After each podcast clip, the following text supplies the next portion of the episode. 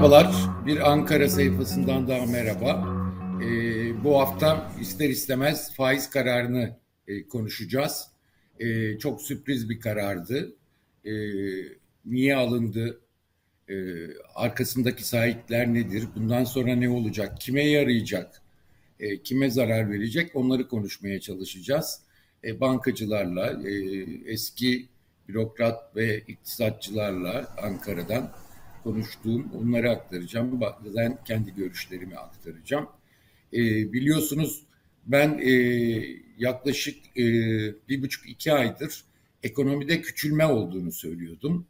E, ve bunun Merkez Bankası ve BDDK tarafından e, teşvik edildiğini çünkü dövize talebin artmaması, enflasyonun artmaması için bunun bilinçli olarak yapıldığını söylüyordum ve orada e, Ankara'daki e, bürokratların tersine, faiz artışı bekleyen eski bürokratların da tersine e, ben e, Cumhurbaşkanı'nın bunlardan haberdar ol, olmadığını, e, büyümede bir yavaşlamaya e, BDDK ve Merkez Bankası istese bile bu politikalarla izin vermeyeceğini ve yeniden gaza basacağını düşünüyordum.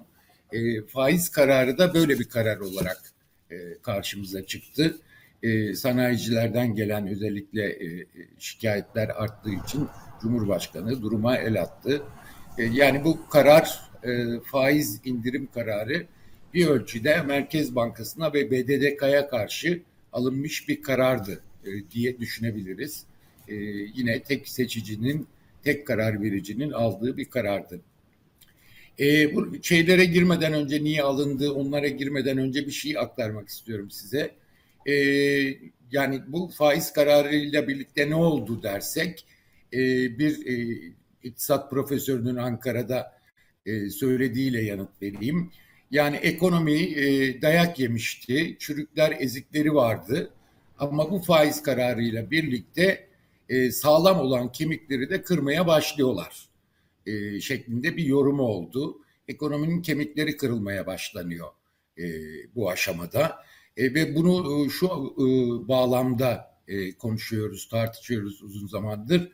E, iktidar değişikliği olduğu takdirde seçim ne zaman olacaksa e, IMF'siz e, ekonomide düzelme sağlanır mı, sağlanmaz mı? Şimdi sıra kemiklere geldiği için e, IMF'siz de ekonominin düze çıkarılabileceğini söyleyen bu iktisatçılar ve eski bürokratlar artık e, IMF'siz olup olmayacağı konusunda tedirgin olmaya başladılar.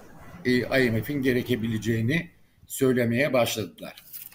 Peki neden faiz indirildi? Görünür neden? Büyümedeki yavaşlama.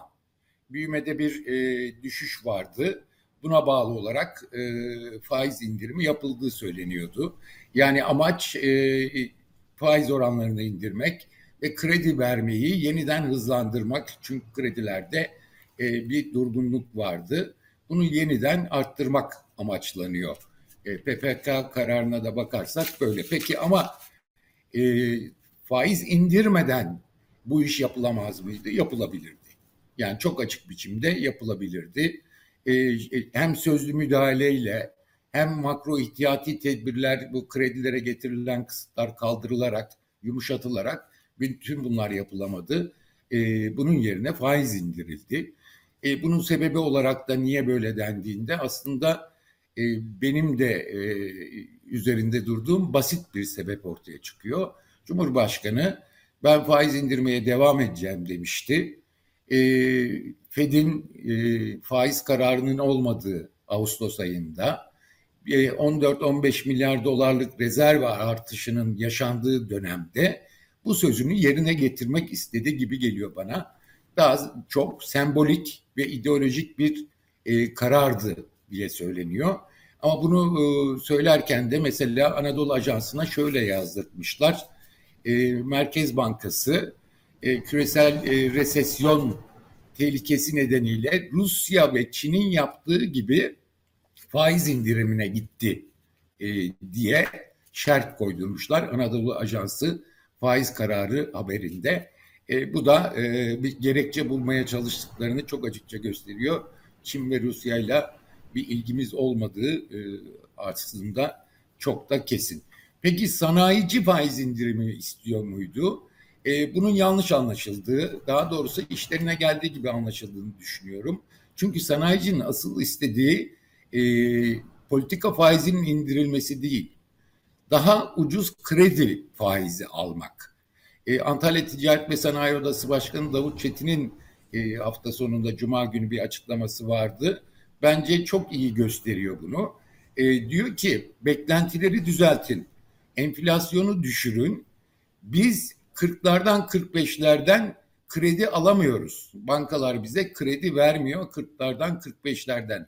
Ama çok daha uygun kredi alanlar da var. Asıl hikaye burada başlıyor. Yüzde dokuzdan bazı ihracatçılar, yüzde on dört eski politika faizinden e, kredi alanlar var. Merkez Bankası'nın yatak kredileri de geçtiğimiz hafta artmaya başlamış. Yani gaza basmaya başladılar ve belli bir kesim e, ucuza kredi buluyor, istediği kadar kredi buluyor ve bunlar genellikle hükümete yakın sanayiciler. E, bu yüzden de çoğunlukta olan sanayiciler e, herkes yüzde on beşten on dörtten kredi bulurken ben niye 40'tan 45'ten bulamıyorum diyor. Yani asıl şikayet konusu olan bu. E, enflasyondan çok fazla ses etmiyorlar. Herkes Davut Çetin gibi değil ama e, asıl istedikleri ucuza kredi bulmak. E, bu yüzden yani aslında politika faizinin düşmesiyle bir ilgisi yok. E, bir ikinci ayak var. E, büyük sarayinin zaten Türk lirası da var, dövizi de var. Ve bunların e, finansman ihtiyacı o kadar fazla değil. Orta ve üstünde ihracatçı olanlarda bir sıkıntı gözükmüyor gördüğümüz kadarıyla. Ama asıl sıkıntı küçük ve orta boyu işletmelerde. Daha çok yerli üretime çalışan, ihracat ayağı olmayan e, ve işletme sermayeleri kısıtlı olan e, şirketlerde. Çünkü bunlar enflasyonla birlikte işletme sermayeleri de arttı. Kredi bulmak istiyorlar e, ve işletme sermayelerini yerine koyacak enflasyonla erimiş olan e, sermayelerini de yerine koymak için de kredi arıyorlar ve bunlar sıkıntı çekiyor. Bir de yandaş değillerse o zaman asıl sıkıntıyı çeken bunlar. Yani e, uygulanan ekonomik politikalar yoksullaşmayı arttırdı. E, çok geniş bir kesim yoksullaştı. İç talebi daralttı.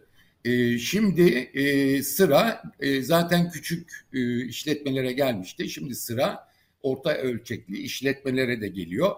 Bir süredir zaten e, bunları söylüyorduk. Bu aşama aşama e, öne çıkıyor gibi gözüküyor önümüzdeki dönemde. Peki e, kredi verilebilecek mi? Mevcut koşullarda zaten verilmesi lazım. Yani makro ihtiyati tedbirlerde o zaman bir değişikliğe gidilecek. Ek bir şey alınmazsa zaten talep daraldığı için ek önlemler almazsa hükümet kredi vermeyi hızlandırması çok mümkün değil gibi gözüküyor. Ee, bunun için e, zorlama yapması lazım. Yani e, özellikle özel bankaları e, kredi vermek konusunda zorlaması lazım. E, o yüzden de zaten e, aktif rasyosu gibi e, bankaları krediye zorlayan e, şeylerin, uygulamaların önümüzdeki dönem gelmesin e, bekleniyor. E, faiz indirimi tek başına kredilerin artması için yeterli değil. Merkez Bankası'nın ve e, BDDK'nın tavrının değişmesi gerekiyor. Belki KGP'lerle bu işi hızlandırmak isteyebilirler yine aynı şekilde. Yani bankaları zorlayacaklar. Bankalar bunu bekliyor. Bankacılarla konuştuğumda e, söyledikleri şu, e, Odalar Birliği'nde toplantılar yapılmaya başlandığında hep öyle olur zaten e, işte bu toplantılarda e, şikayetler dile getirilir. Banka karlarının ne kadar yüksek olduğu konuşulur her zaman olduğu gibi. E, yine banka karları çok yüksek. E, bunlar konuşulur ve ondan sonra bankalar bize kredi vermiyor, ucuza kredi versin denir deniyor ve e, biz bunu bekliyorduk diyorlar bir süre. Ama faiz indirimi ille de gerekmiyordu ama bir adım atmasını bekliyorduk. Bundan sonra da bankaların e, bu işe zorlanacağı söyleniyor. Bir bankacının söylediğini aktarayım. Ya özel sektör e, enflasyonla kıyasladığında negatif eksi 45 oranında e, fa, kredi faiziyle kredi alıyor ama buna bile razı olmuyor. Bu bu bu işte bir iş var diyorlar ve e, özellikle sanayicilerin enflasyonla mücadele konusunda e, asıl e, sıkıntılı konuda söz etmemesinden yakınıyorlar. Bankacıların yakınması da bu. Bir, yani bir başka şey söyledi mesela eksi 45 negatif reel faizle kredi kullanan bir şirket e, zaten rasyonel yönetilmiyor demektir. Verimli çalışıl çalışmıyor demektir. O zaman bankalar buna nasıl kredi versin diyorlar. Yani bu açıdan baktığınızda böyle de bir gerçek ortaya çıkıyor. Kredilerde temkinli bankacılar gerçekten temkinli ama e, doğal olarak e, verecekleri kredinin önümüzdeki dönem batmaması için de temkinli davranıyorlar belli ki ve bu yüzden şeyler. Ama karlar yüksek mi? Yüksek. Yani şu anda bankaların keyfi yerinde mi? Yerinde. Ama orta ve uzun dönem için üzerlerine baskının artacağından ve sonuçta faturanın kendilerine de çıkmaya başlayacağından endişeliler. Bir süredir zaten bunu konuşuyorlar. Bankaların rahatsız olduğu bir şey var. E, dış e, kaynaklar konusunda başka bir şey daha var. Kamu bankalarına e, bu APİ'den verilen Merkez Bankası'nın APİ'den kimin ne kadar fonladığının e, ortaya çıkmasının iyi olacağını düşünüyorlar. E, kamu bankalarıyla ilgili kaygıları var. E, peki bunun oranı var mı dediğimde yok diyorlar e, böyle bir şeyde. E, ne olacak? E, rakamlar tam olarak belli değil. Hangi bankanın ne kadar ucuz fonlandığı da dolayısıyla belli değil ama herkes aynı kefede değerlendiriliyor diye bir şikayetleri var. Peki bu e, karar kime yarayacak derseniz e, normal olarak baktığımızda e, mevduat e, maliyeti KKM'de yüzde 13'e inecek olan e, kaynak maliyetini daha da düşürmüş olacak bankalar. Ama bunun karşılığında ne gelecek onu bilmiyoruz. Onlara yarayacak. Aynı şekilde daha ucuz e, politika faizinden kredi alacak olanlara da yarayacak. Dediğim gibi bunlar e, ve bir başka unsur hazineden çok Merkez Bankası finanse etmeye başladı ve servet transferini Merkez Bankası üzerinden yapmaya başladılar. Hem KKM'de hem önümüzdeki dönem yatak kredilerinde yani yatırım teşvik e, kredilerindeki ucuz kredilerdeki kaynak e, akışı e, bunu gösterecek gibi görünüyor. Bu da e, tehlikeli bir şey. Yani sanayicilere, ihracatçılara e, yarayan, bankalara yarayan bir karar oldu. Kimin zararına olduğu diye bakılınca ne oluyor? E, bir kere bu kararla beklentiler bozuldu. E, kurlar artmaya başladı. Şu anda çok değil artış ama e, daha sonra özellikle turizm sezonunun e, kapanmasıyla birlikte e, artışın daha hızlanması bekleniyor. Dolayısıyla enflasyondaki artışın hızlanması bekleniyor. Yani yüksek kur, yüksek enflasyon devam edecek gibi görünüyor.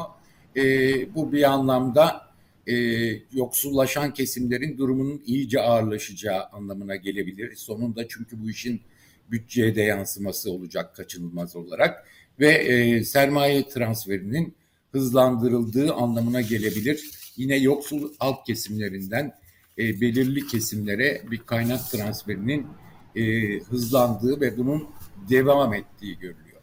Bankacıların da üzerinde durduğu başka bir şey var. Şu anda e, üzerinde durulmayan en büyük sorun döviz açığı diyorlar. E, bu konuda e, Eylül'den itibaren e, bankaların sendikasyonları, geri dönüşleri başlıyor. Bu konuda ne olacak? Zaten bekliyorlardı e, hükümetin baskı yapmasını. E, baskının başladığını söylüyorlar konuştuğum bankacılar. Ve maliyeti ne olursa olsun en az e, yaptığınız sendikasyonu çevirecek kadar yeniden borçlanma yapacaksınız diye e, hükümet açıkça zorlamaya başlamış. Zaten öyle bir dönemden geçiyoruz ki e, Merkez Bankası'ndan, BDDK'dan bankaların sürekli arandığı, e, yani e, hiç olmadığı kadar trafiğin, telefon trafiğin yoğun olduğu, banka müşterileri hakkında, bankaların işlemleri hakkında sürekli olarak e, bir talimatların yürüdüğü bir dönem e, geçiriliyor. E, bu da çok açıkça gösteriliyor. Peki e, yapacak mısınız dendiğimde mecburen yapacaklarını söylüyorlar. E, ama şöyle de bir durumu açıkça ortaya koyuyorlar. Yılbaşından bu yana reel sektörün bankalara ödediği, geri ödediği, e, daha doğrusu azalttığı döviz kredilerinin boyutu 17 milyar doları bulmuş durumda. Yani reel sektör zararına da olsa döviz topluyor ve döviz e, fiyatlarının ileride artacağından çok emin olduğu için e, bankalara olan döviz borçlarını, döviz kredisi borçlarını erkenden kapatıyorlar. 17 milyar doları bulmuş durumda. E, böylece bankalar şunu söylüyor yani ben içeride döviz kredisi kullanamayacaksam bu kadar sendikasyon kredisi kullanmamın zaten gereği yok. Yani hem de yüksek maliyetle olacak. CDS'ler yeniden yükseliyor. E bunu bunu aslında e, şu anda bankalarda duran reel sektörün geri ödediği döviz borçlarını e, yurt dışına ödeyip bu işten sıyrılmak istiyorlar.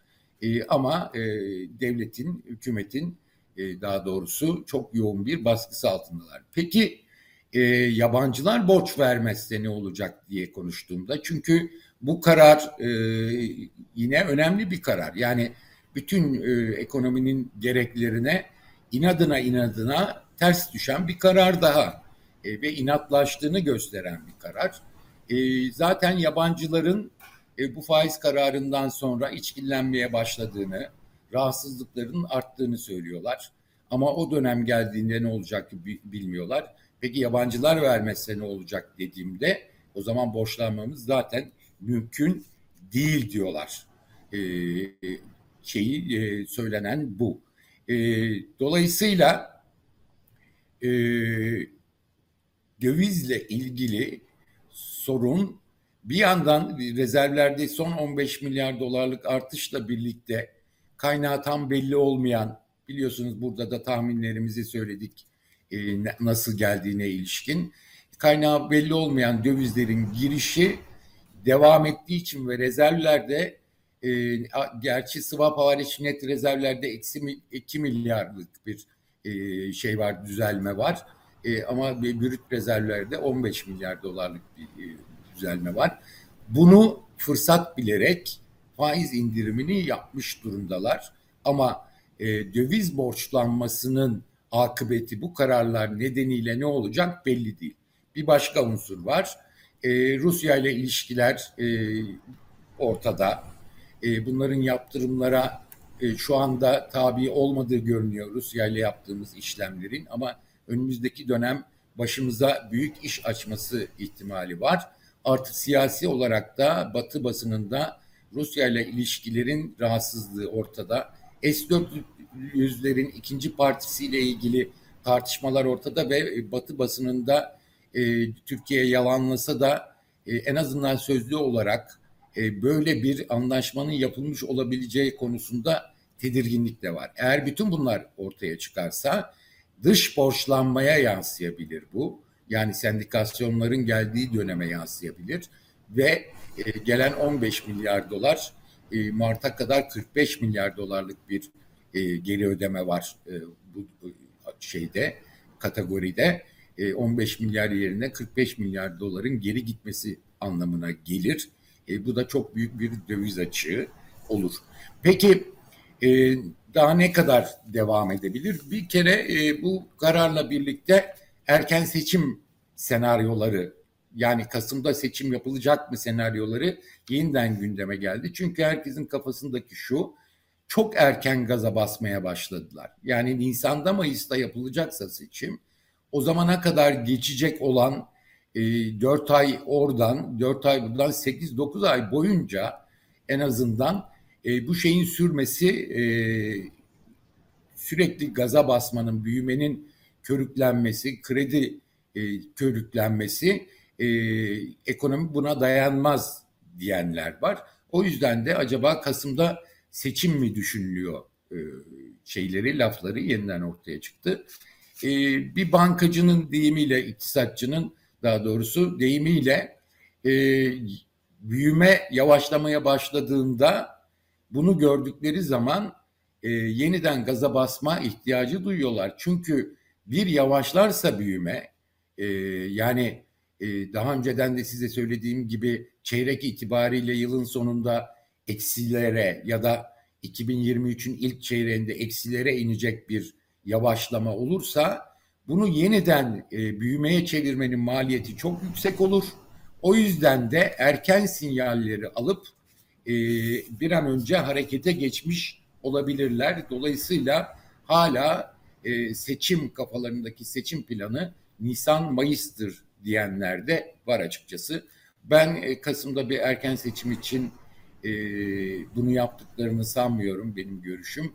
E, eskiden beri aynı görüşteyim. Cumhurbaşkanının seçimlerle ilgili tek şeyi büyümedir, e, istihdamdır.